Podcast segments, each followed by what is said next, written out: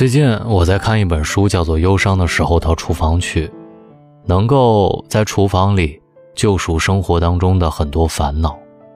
我觉得这是一本很治愈的书。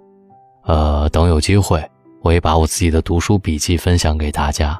我希望大家也可以喜欢。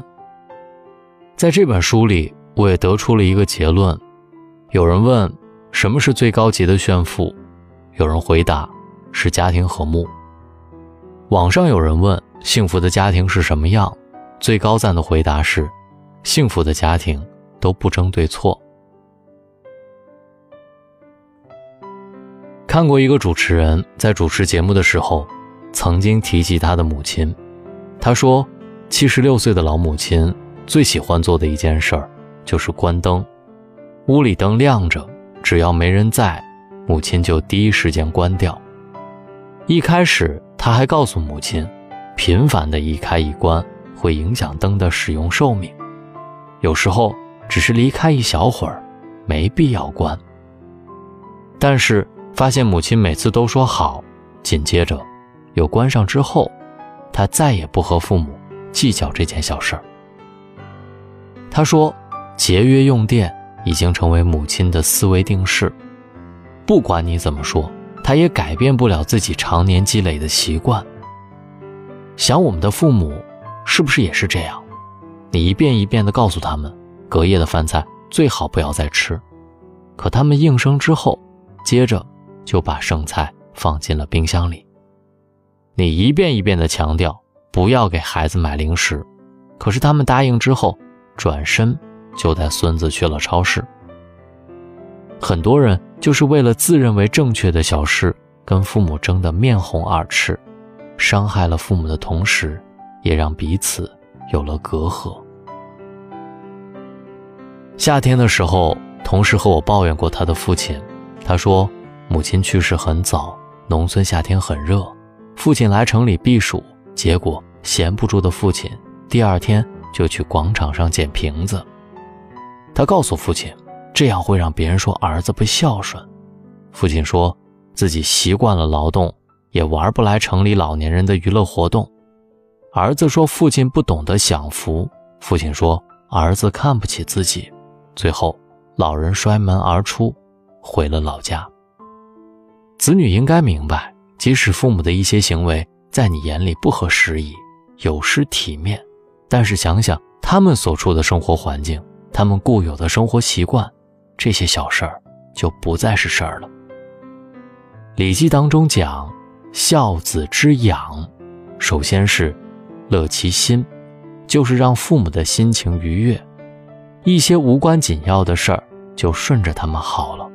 包容和理解父母，就是最好的孝顺。杨绛先生在《我们仨》里写过这样一件小事：我和钟书在出国的轮船上。曾吵过一架，原因是为一个法文的读音。我说他的口音带着乡音，他不服，说了许多伤感情的话，我也尽力伤他。然后我请同船一位能说英语的法国人公断，他说我对，他错。我虽然赢了，却觉得无趣，很不开心。夫妻相处总会有分歧，有的人。就是一定要争个对错，殊不知，赢得了结果，却输了感情，自己也不愉快。遗憾的是，很多人不懂得这个道理，对一些小事太过于计较。你想去报瑜伽班，他非说买个垫子回家自己练；你要去外面吃饭，他非说餐厅的油不好；你说大海很漂亮，他非说大海淹死过很多人。这样的事情。谁对谁错，其实都没有错，不过是看法不同，小事而已。和伴侣为了鸡毛蒜皮的小事争论不休，不欢而散之后，总有人问起：好的婚姻到底是什么样的？有一则小故事：一对夫妻吵架，丈夫总让着妻子，妻子问：明明我错了，为什么还让着我？丈夫说：因为我吵赢了。输了感情，丢了你，我就输了人生的全部。生活中没有三观完全相同的两个人，家人之间总会有这样那样的不同。好的婚姻，三观固然重要，但比三观更重要的是你理解我，我理解你。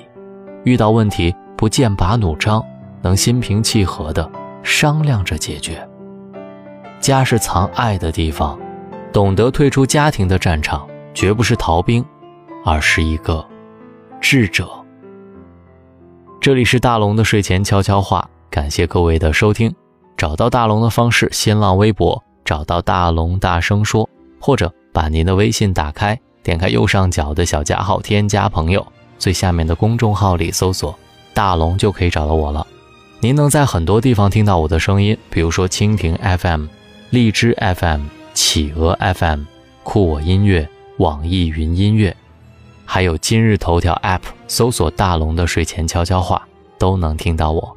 感谢各位的收听，各位好梦，晚安。为一句无声的诺言，默默地跟着你这么多年。当你累了倦了，我是。寂寞难言，总是全心全意的出现在你面前。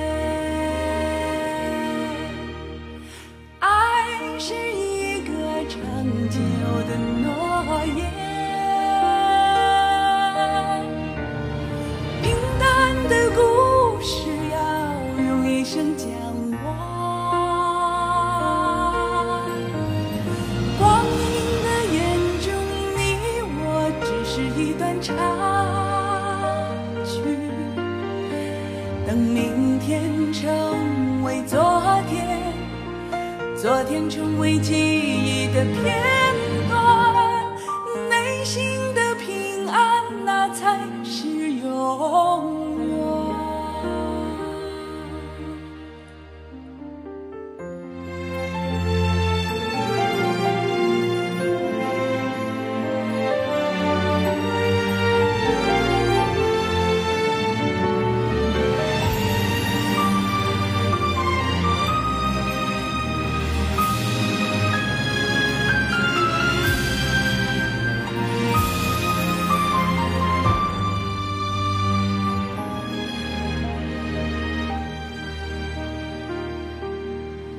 向天空大声的呼喊，用心的试过了这么多年。当你热情奔发，我是